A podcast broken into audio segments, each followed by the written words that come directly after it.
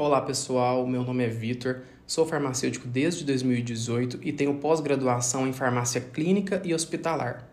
Desde muito novo, eu tenho bastante afeição com a comunicação. Hoje, com a internet, as pessoas amadoras podem ser comunicadoras, produzindo e divulgando seus próprios conteúdos. Estarei iniciando nessa área Vou compartilhar, através deste podcast, o Farmácia em Foco, minhas experiências como profissional da saúde e também dar dicas em saúde. As gravações serão com recursos próprios, feitas em casa e, portanto, não serão superproduções. Pretendo postar um episódio por semana. Espero que gostem. Bom, vou falar um pouco sobre minha vida profissional. Eu nasci em Araguari, uma pequena cidade do interior de Minas Gerais, situada no Triângulo Mineiro. Durante minha graduação, Trabalhei como auxiliar de farmácia na farmácia hospitalar de um pronto-socorro público da minha cidade. Foi meu primeiro emprego nessa área. Até então, a única experiência que eu havia tido era um estágio de poucos dias num hospital particular. Portanto, eu nem o considero como experiência. Voltando ao pronto-socorro público, o ano era 2016.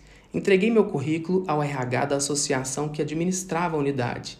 E após alguns dias, recebi uma ligação solicitando que eu comparecesse ao escritório, pois estavam fazendo contratação emergencial. A felicidade foi grande. Enfim, faria parte da equipe de um serviço de saúde, e não de um serviço qualquer, mas do único pronto-socorro público da cidade. Fiquei orgulhoso de mim. Passado toda a parte burocrática que se faz necessária durante uma contratação de emprego, eu então comecei a trabalhar no setor de farmácia. Nos primeiros dias me senti muito perdido, Atento a todos os estímulos visuais e auditivos à minha volta, eu senti uma insegurança. Eram tantas ampolas, comprimidos, papéis, caixas, muitas pessoas conversando ao mesmo tempo. O medo de não ter um bom desempenho foi grande. Seguia copiosamente o que minha colega de trabalho falava, nem piscava os olhos para não perder nenhum detalhe. Eram tantas informações que achei que teria que anotá-las, e então, munido de caneta e papel, fiz anotações de todos os passos que deveria realizar.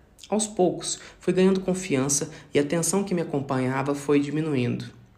Grande parte da população não sabe que dentro das unidades hospitalares tem farmácia, às vezes mais de uma. Elas abastecem a unidade com medicamentos e materiais médicos hospitalares. Bom, mas a farmácia hospitalar faz mais que isso. Além de dispensar esses itens para que a equipe de enfermagem possa prestar a assistência aos pacientes, nós também somos responsáveis por executar diversos controles e fiscalizações, como controle da dispensação de antimicrobianos, junto à Comissão de Controle de Infecção Hospitalar, CCIH, controle de dispensação de medicamentos psicotrópicos, averiguação dos horários das prescrições seguindo a posologia e interações medicamentosas. Tudo isso com o objetivo de promover o uso racional de medicamentos. A principal forma terapêutica, tratamento, é através do uso de medicamentos, e todo o medicamento usado em uma unidade hospitalar precisa estar prescrito de forma legível e passar pelo crivo burocrático citado anteriormente.